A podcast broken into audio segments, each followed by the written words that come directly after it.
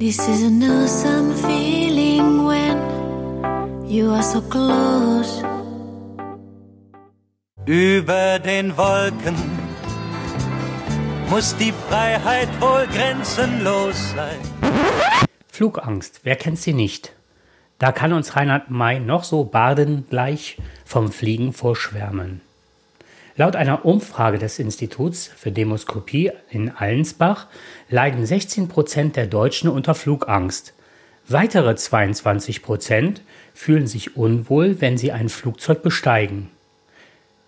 Statista kommt auf ähnliche Werte. Hier äußerten 7% während des gesamten Fluges Angst zu haben, 10% äußerten, dass sie Angst vor Turbulenzen hätten.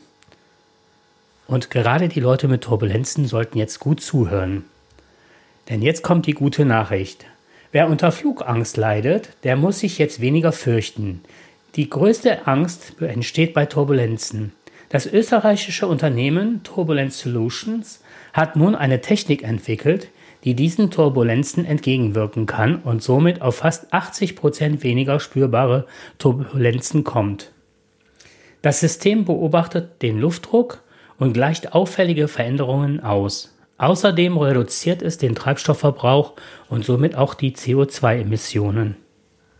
Wenn diese positive Nachricht begeistert und ihr darüber mehr wissen wollt, dem empfehle ich an dieser Stelle den ruhrport.de.